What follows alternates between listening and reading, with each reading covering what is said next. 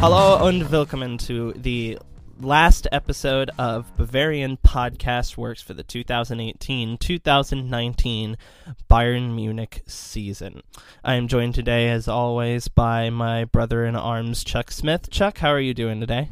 Great, Jake. How's it going? It's going pretty well. Uh, we record on a Monday, and tonight the uh, Stanley Cup Finals start, and my Boston Bruins are in that. So I um, promise that I will start nervously sweating only at 5 p.m. I figure giving myself two hours before puck drop would be pretty good. Chuck, what was your weekend like other than uh, watching Bayern Munich win yet another Pokal? I, I had a good weekend. I uh, had a little Memorial Day picnic over at my uh, my in laws where I probably drank way too many beers and uh, you know it was it was a good time to see some some family I hadn't seen in a while, and uh, you know the kids got to run around and have a water balloon fight and all kinds of nonsense like that as I sat down and drank a multitude of different beers and paid for that this morning with a nice headache. So overall, I would say it was a pretty good weekend. Minus the hangover this morning, that sounds like a wonderful time. Oh yeah. Uh, so Chuck, are you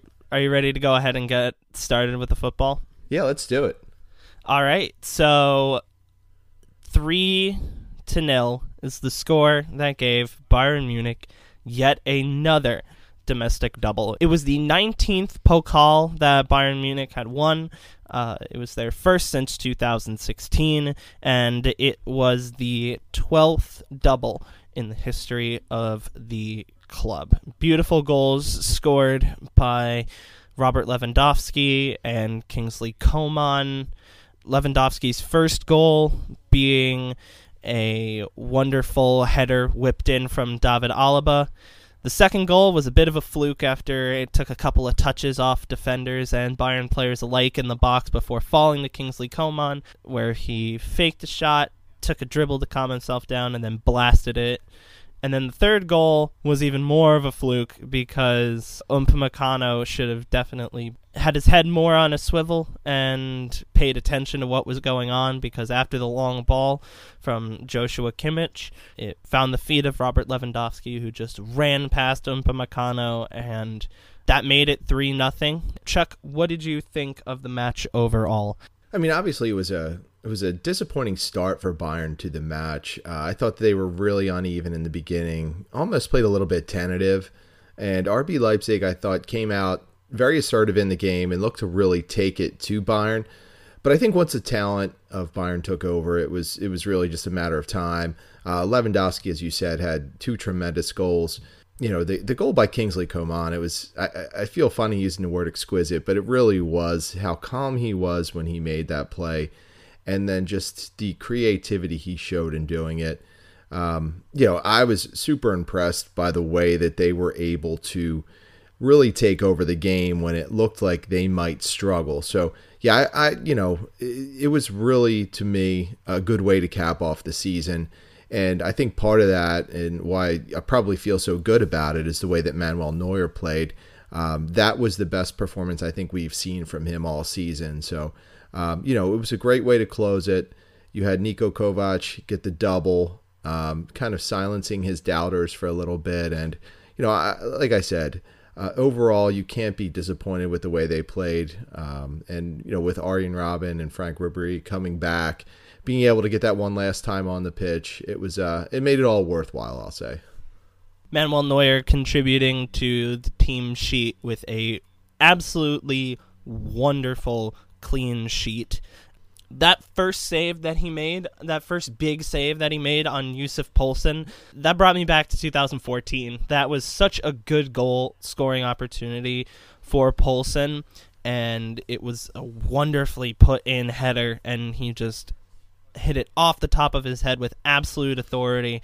And Manuel Neuer said, Not today. And he put his hand up, had it hit the bar, and it was wonderfully cleared. I know that we've gone on about how Neuer is getting towards the older side and that Bayern might need to start looking for replacements. It didn't really seem like they should start that anytime soon this weekend, but uh, I think I stand by my statement that they should probably find a backup goalkeeper to eventually replace him. Chuck, uh, do you think that do you think that Neuer bought himself a couple more years on that goalkeeper search, or do you think that Bayern should still take advantage in this transfer window? So I, I really think that Neuer, uh, aside of this game, I mean, it wasn't a great, great season for him. It wasn't a bad season by any means, but this was his opportunity to really show that he still had that skill within him. And he really did play an instinctual game. He was aggressive. He was assertive within the net.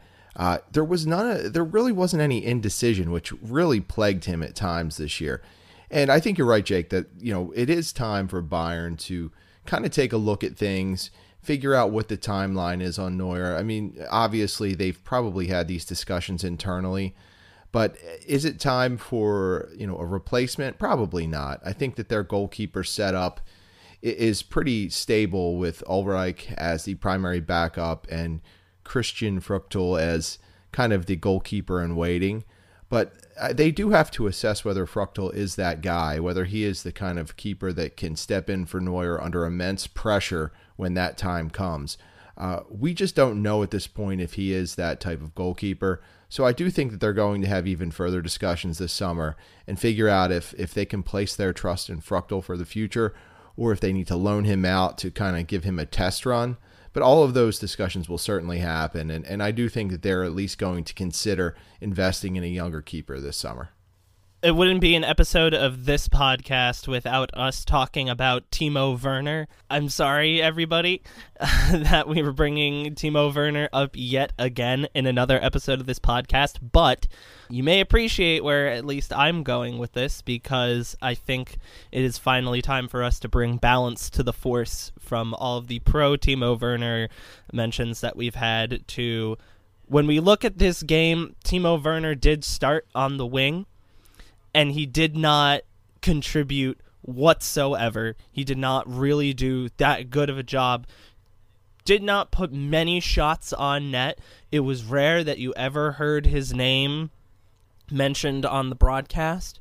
So I just thought that this was a really poor game from Timo Werner, and it kind of goes along with a idea that Werner doesn't really show up in big games because if you consider the fact that he didn't contribute much in the games that he played against Bayern Munich this season, plus this final, plus the games that he played in Russia, which we can all go ahead and say that it was a fluke, but Werner did not contribute much at all in Russia.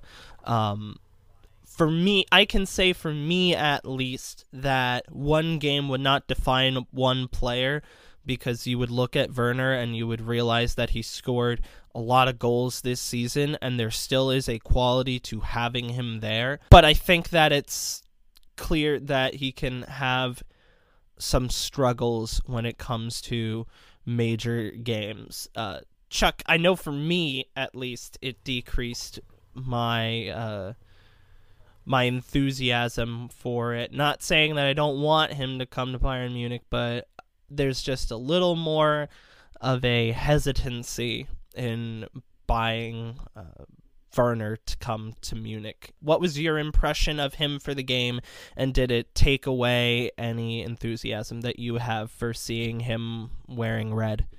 Well, I think that everybody knows where I'm going to go on this one, Jake. Uh, I, I, will I will take the pro Werner stance and figures. Uh, I will say this though, it wasn't a great game for him, uh, but I do think there were a couple of factors that played into that. I, I did not like the formation that RB Leipzig rolled out there. It was more of a four-two-two-two kind of setup.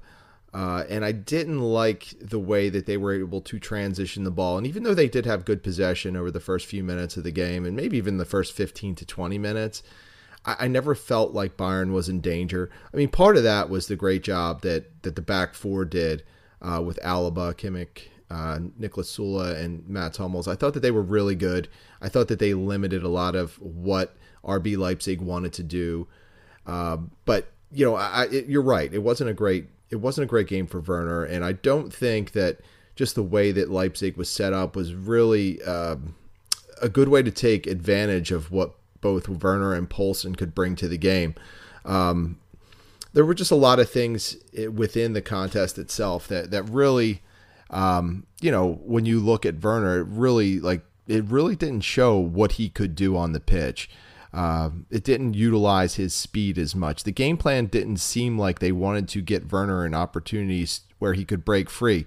I mean, we saw Emil Forsberg uh, have a great breakaway opportunity, which he did not convert.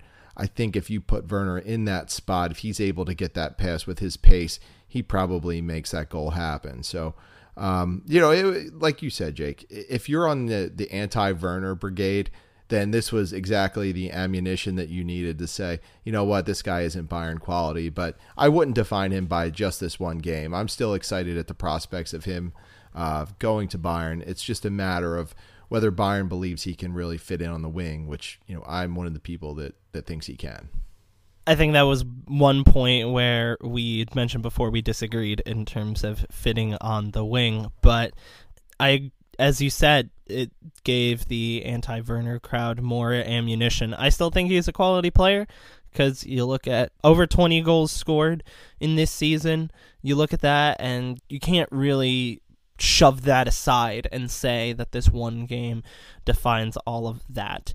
Uh, I guess there's one last thing that I'd like to talk about is um, is from the standpoint of the commentators at ESPN. Now, I understand that um, they aren't Fox and they don't cover the Bundesliga every single day, but I think that it was really. I think the people at ESPN do a very good job, a phenomenal job with their soccer coverage, but I felt like this game was really lacking from uh, Kasey Keller, who I love as a commentator, pronouncing the names Arjen Robben and David Alaba, and going from that to their halftime segment that they had. For those that aren't in our American audience, uh, they might not uh, understand some of the people in here, but they had a halftime segment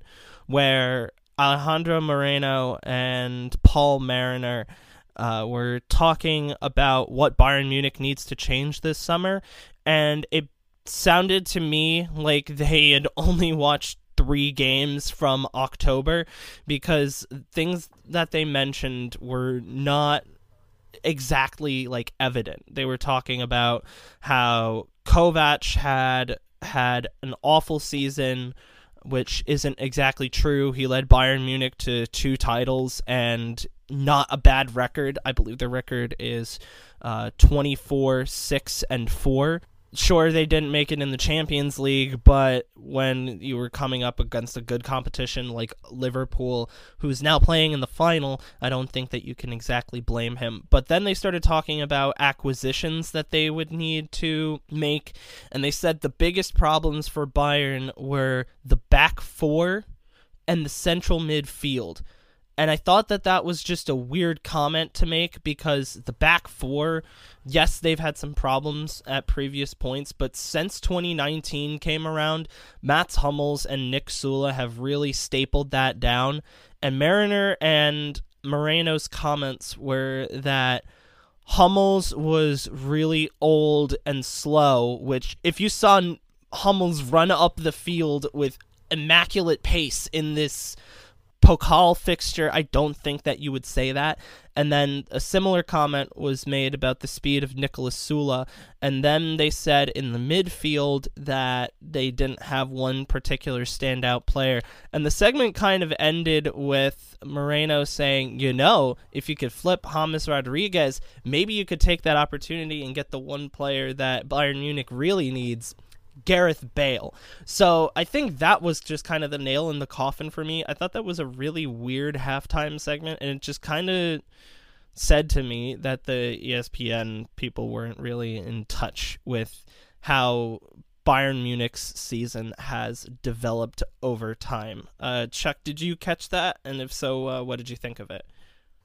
Yeah, I mean, it, it did strike me that there seemed to be little to no research um, about Bayern uh, it, clearly, they had not seen a ton of games, which is to be expected. Uh, I mean, ESPN doesn't cover the Bundesliga, so you know, I, I expected things not to be completely smooth throughout the broadcast or or at the halftime show. So, um, but yeah, some of the statements that were made were very questionable. I don't I don't think that anyone who has seen Hummels and Süle play over the past five months could say that they have struggled by any means.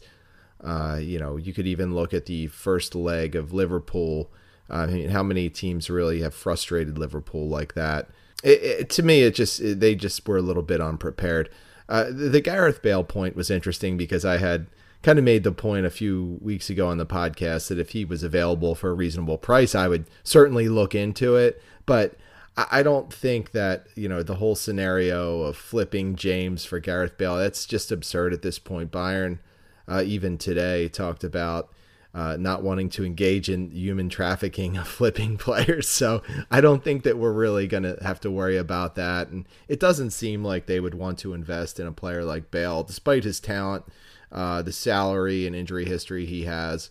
Uh, probably not a fit with Bayern. So yeah, it was very disappointing from a broadcast perspective. That's that's definitely one of the games where I missed having Fox. Yeah, I kind of missed having Fox there too because at least the commentators have been watching Bayern for the entire year, which again is is kind it's kind of a criticism but not really a criticism of ESPN, right? Like you're not going to be as knowledgeable about a team if you haven't been watching them an entire year and we can kind of sit on a pedestal over here of being like, "Oh, we wouldn't mess up a Bayern game, but of course we're a Bayern blog and we wouldn't expect um Bar- Barca Blaugranes to know as much about us if they were covering one of our games or any other uh, phenomenal blog at SB Nation. Uh, subtle plug for all of them. Uh, they wouldn't know exactly every single storyline and how everybody's been doing, and that's because we're a fan blog. That's what we do. We generally know about those things. So a 3 0 win for Bayern Munich in the Deutscher Pokal final, just one goal short of Chuck's infamous 3 1 prediction. Because this is our last episode, this is going to have a little bit of a different setup. So after this, we're still going to have a before we go, but it'll be a different before we go. You'll realize that. But our next segment is going to be a recap of Bayern Munich's season through the league, and we will get to that after this break.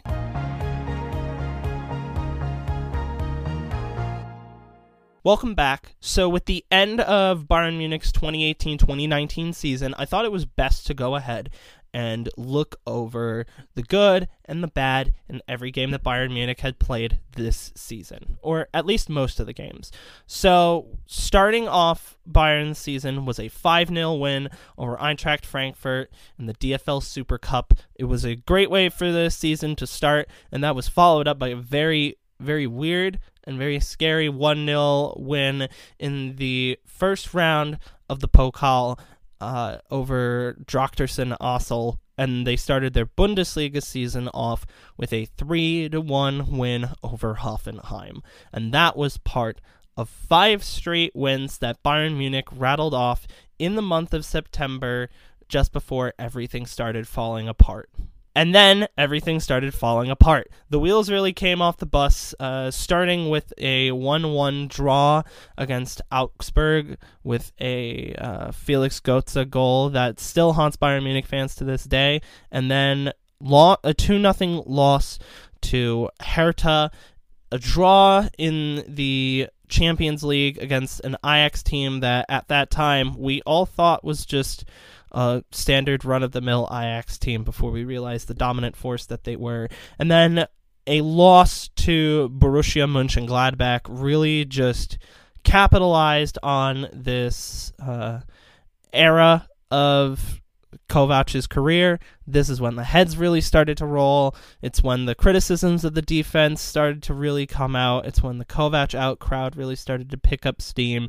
It was just a really sad time to be a fan of Bayern Munich. Yeah, that was uh, a really unfortunate part of the season, and I think that's one of the things you can really look at uh, as the season went on. It was just how Bayern suffered through that period and then was ultimately able to rebound. But I think one of the big factors within that was Kovac just really couldn't settle on a rotation at that point. and he had re- he had tried to integrate a lot of different players, and you could just tell at that time there was no cohesion on the field. Players definitely were not on the same page, and I think that was a big reason for why Bayern struggled at that point as we've mentioned a couple times before, at least as you've mentioned a couple times before on this podcast, it was clear that Kovac was struggling with the egos of the team at this point, and as he was trying to settle down on that lineup, uh, he wasn't really able to understand uh, the role that all those egos had to play in the club and that also you know he's the manager and he gets the right to go ahead and make the decisions that he needs in order for Bayern Munich to go ahead and win, which they promptly did after that loss to Borussia Mönchengladbach. They won out the rest of October in the terrible October that we think Bayern had. They won more games that they than they drew and lost. Um, their next loss actually did not come until the first Der Klassiker matchup, one that was very, very good as a game overall, but it was inevitably a loss to Borussia Dortmund, a 3 2 loss. And at this point, it kind of became clear that there were some problems with the defense, and that became clear not only just to the Bayern board, but the Bayern Munich fans, and that kind of seemed like the real incentive for Niko Kovac to really go ahead and start playing around with different lineups with this team. Yeah, that was really a catalyst for change, I think, for the entire season. And when you look at that effort, you can really see how everything that Bayern, Bayern's management, Bayern's coaching staff, what they took out of that game really helped develop what we saw in the field in the second half of the season. Without that loss to Dortmund, I, am not sure we would have gotten the type of effort that we saw in the final five months of the season. And after that loss to Dortmund, Bayern began to really pick up speed. They did not lose for the rest of 2018, including my favorite game of the season, despite it wasn't all of the points that we wanted. That 3 3 draw with Ajax in Amsterdam. It was such a tremendous fixture. It was intense. It had Dutch fans upset that a German team beat them, and that that was my that was my favorite game for me this season. But including in that win streak was a one nothing win over Leipzig. And that really just got the ball rolling into 2019. And it was a great way to build on that momentum for the. Uh, for the Rückrunde. Yeah, Jake, I think you're right. There were a lot of exciting points to that Ajax game, uh, and you know, you could really take away some of the good things that Bayern did in that game, and really see how they translated to the field the second half of the season. So their 2019 uh, started how their 2018 ended. They don't actually drop points on a Bundesliga team until the uh, February 2nd loss against Bayer Leverkusen. And then after that, they rattle off three consecutive wins until their big matchup in the round of 16 of the Champions League with Liverpool at Anfield, and that was a nil-nil draw. Uh, Chuck, what were your initial impressions from that nil-nil draw? I was um, part of me was impressed that Bayern was able to contain the Liverpool offensive attack like they were. But I do understand the criticism that I think a lot of fans and the Bayern front office had was that Bayern just played too conservative and Bayern is too big of a club to go in and, and almost play scared. And I, I don't think that they played scared, but that's really how it could have come across from an outside perspective. Um, they rarely took chances. They didn't create much offense at all. And I think a lot of that really had to do with the absence of Thomas Mueller from the lineup. Um, the way that he interacts with Robert Lewandowski, you could see that Lewandowski could not get anything going offensively. And he he did miss Mueller in that game.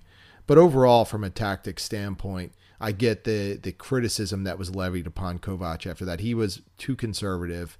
And while it did earn the draw, it set them up for almost what ended up being a no-win situation at home, and they just still couldn't generate offense, while also suffering some defensive lapses that ultimately, uh, you know, put Bayern out of the Champions League.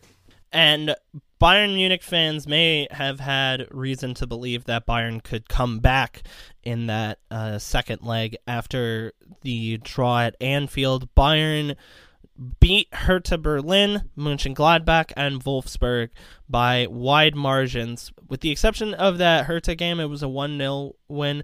Bayern beat Mönchengladbach 5 to 1 and Wolfsburg 6 0 before playing Liverpool at home.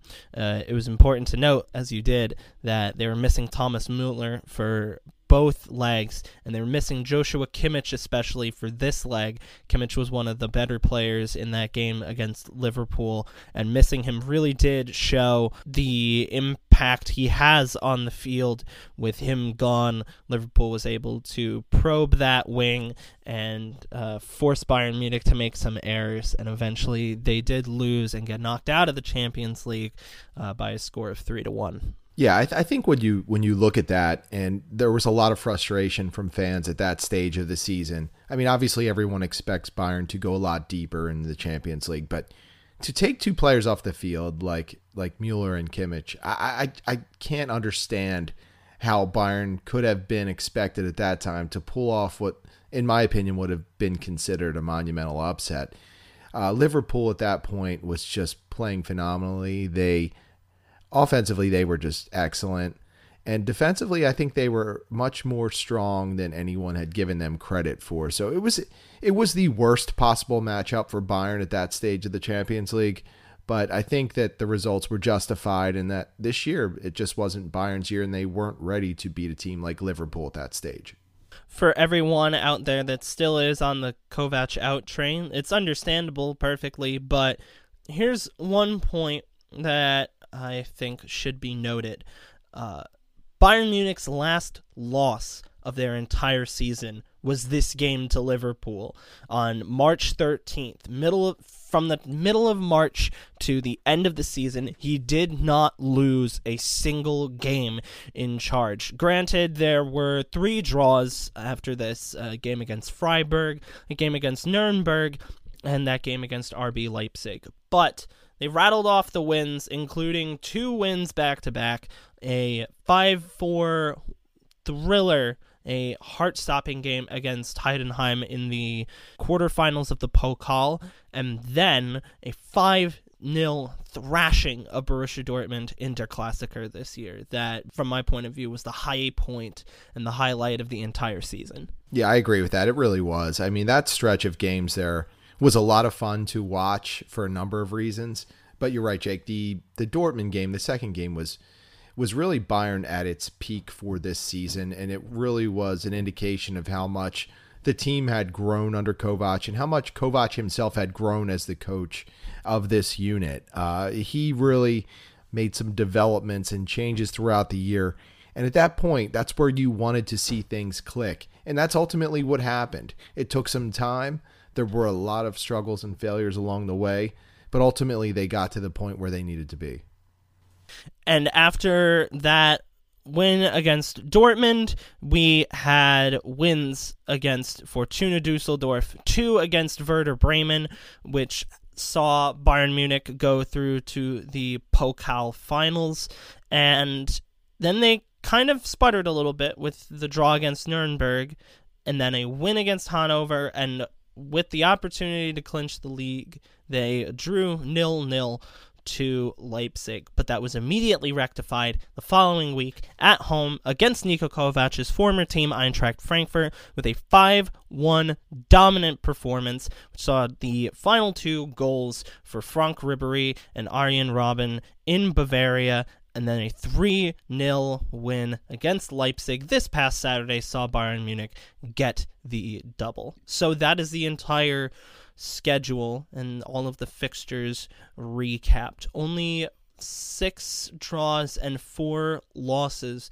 for Bayern Munich. Now, I completely understand why people are on the Kovac out train. We are Bayern Munich. We are a strong club. We are one of the best clubs historically in all of Germany. That's understandable. But looking at this record, I see no reason why Kovac should be fired because he is a first time coach, because this is his first time at a club of this standard, and because he did not have any benchmarks beforehand. The benchmark set for him by the club beforehand was set by an absolute legend at the club in Jupp So now that he has this season, now that he has a double under his belt, I think that this is a perfect opportunity for this to be the jumping off point for Niko Kovac. I think he should stay and he should definitely have that time in order to take this opportunity and make this club his own.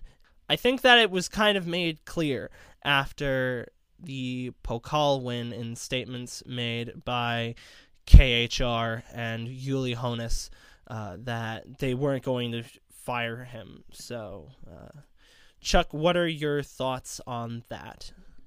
Oh, I agree 100%. I think that Kovac earned another year I think that you know we touched on the struggles he had dealing with the rotation, dealing with the egos of the stars in the locker room. But I think also think you know we should look at something. You know, what if Bayern instead of drawing Liverpool draws Porto, or they draw Roma, or they draw another team, Lyon, a club that they could have beaten and advanced? Would we feel differently about the overall course of the season? I think so.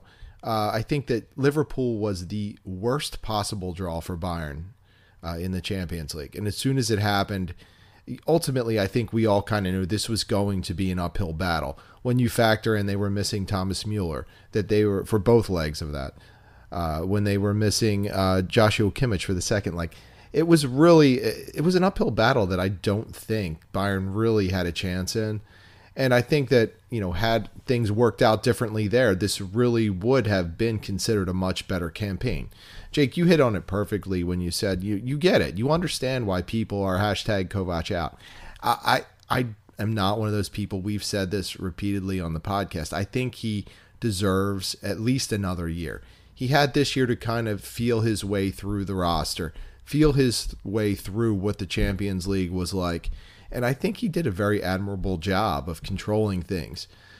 It was rough in the beginning, and you know I think everyone had a good reason to lack some confidence. But I think heading into next year, with a year under his belt, with better talent, and probably a better idea of how to manage that talent, I think there are some good things on the horizon.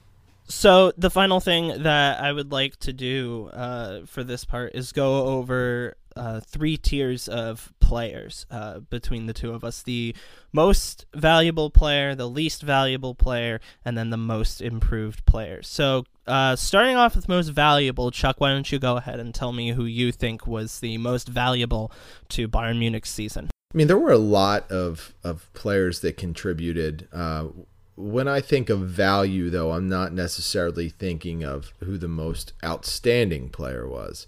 Uh, if if it was just a matter of saying who the best player for Bayern was, I, I would say Robert Lewandowski, hands down. I think he had an excellent campaign. But when I think about value, I think about what a player brings, not just on the field, but to the locker room, what roles they fill on the field, their versatility. And when I looked at that, I really would have to take a look at two people in particular.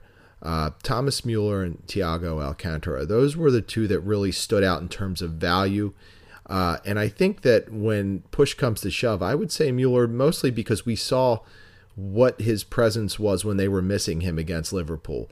And a full season of Mueller playing with Lewandowski in key games, I think, is exactly what this team needs, and I think that will will help Niko Kovac next year. So my my choice would be Thomas Mueller in terms of most valuable player. See, you went with one of the suspended parties in that Champions League, and I'm going to go ahead and say the other. I'm going to go with Joshua Kimmich as my most valuable player this season because while it's important to go ahead and look at score lines. Score lines are incredibly uh, valuable to determining how important a player is to a club, but Joshua Kimmich's value to the club defies statistical categories like goals, assists, shots, etc., much like his predecessor Philipp Lahm did. Uh, Kimmich is versatile, being able to play both in the midfield and at right back. Um, he contributes a lot to Bayern's attacking through um, through crosses, through corner kicks, through you name it, uh, and really just being one of those anchors at the back four. I think that you really missed that the team really missed him in that second leg against Liverpool. And as much as you're right in your previous statement about whether or not we could have drawn Porto or Lyon or Roma or someone like that. I think that if Joshua Kimmich was in that game against Liverpool, I think it's possible that that scoreline may have been a little different. Maybe not entirely different, but just maybe a little bit. Maybe wipe one of those goals off of the board because I think that's the value that Kimmich has.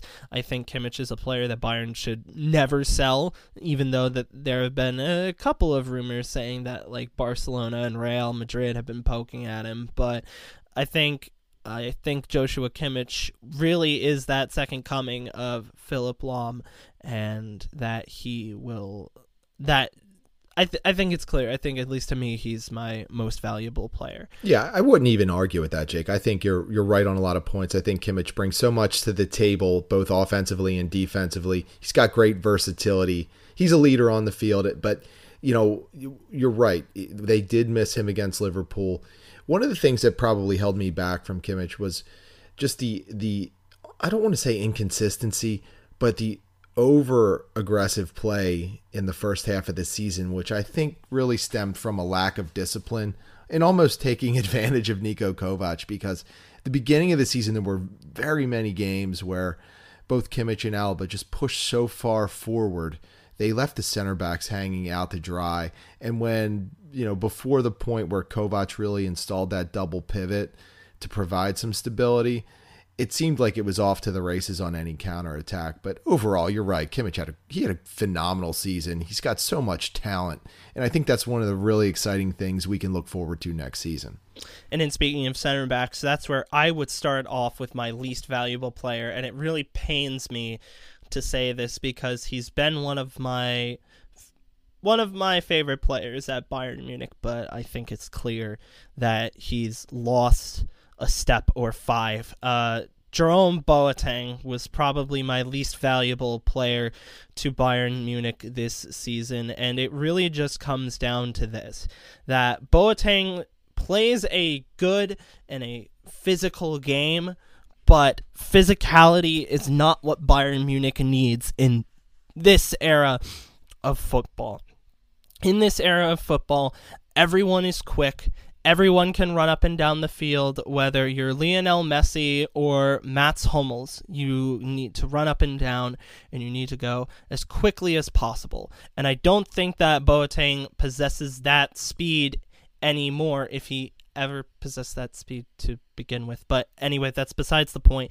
Um, I like Boateng. I really hope that he goes to a good club at uh, when he hopefully leaves Bayern Munich this summer. But it's clear from the fact that Bayern previously agreed to deals with not one but two new defenders who can play center back before the season ended. I think that's a testament to the fact that Bayern doesn't really need Boateng anymore and that he should probably go to new pastures in this offseason.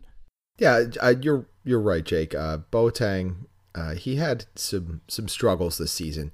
I still think he can play at a high level. For whatever reason, it did not click for him this season under Niko Kovac. Whether it was opportunity that was the problem, whether it was his own inconsistency, uh, I think it would be, you know, it's tough to really look at him and say he had the type of season that he would have wanted to. Uh, but it, for my choice, uh, people probably won't be shocked at this, but I would I would say Renato Sanches, and and the reason I would say that is I think he does possess a tremendous amount of talent.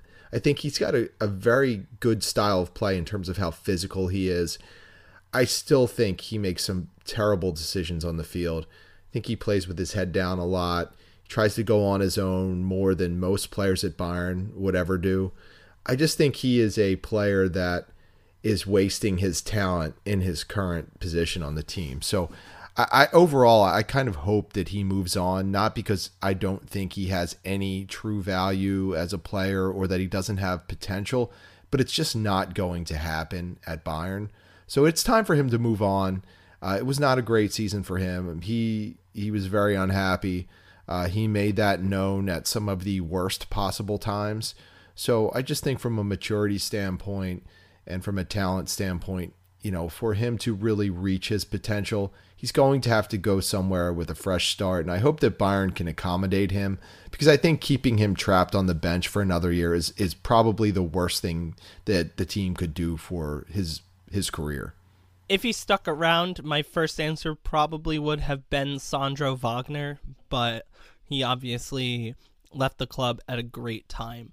Um, so going on to the most improved player, um, to me, it would be Thomas Muller, but not exactly for the reason that you think. That's not to say that Thomas Muller was never a good player to begin with. Um, but consider where Thomas Muller has come from, right? A couple years ago in the 15 16 season, he had one of his worst seasons in red. He was just very slow. He didn't contribute a lot of goals, and it was also kind of clear that Carlo Ancelotti didn't really know how to use Thomas Muller, and it was clear in his reactions back then, in his face, in his style of play, that it was kind of affecting his confidence. And as a result, he wasn't the player that he could have been. And I think over the next couple of years leading up to this season, he was really struggling with that. I don't really think that he knew what his role at Bayern Munich was and whether or not people wanted him to be there. And I know that's a crazy thing to say, right? But as a player, I imagine that if you um, if you underperform and the manager doesn't know how to utilize you to the best, you could have all of your best friends on your team, but if your manager doesn't know how to use you the best, you might want to go somewhere else. But that isn't the case anymore, I believe. So Thomas Muller is my most improved player because I really think he found his role.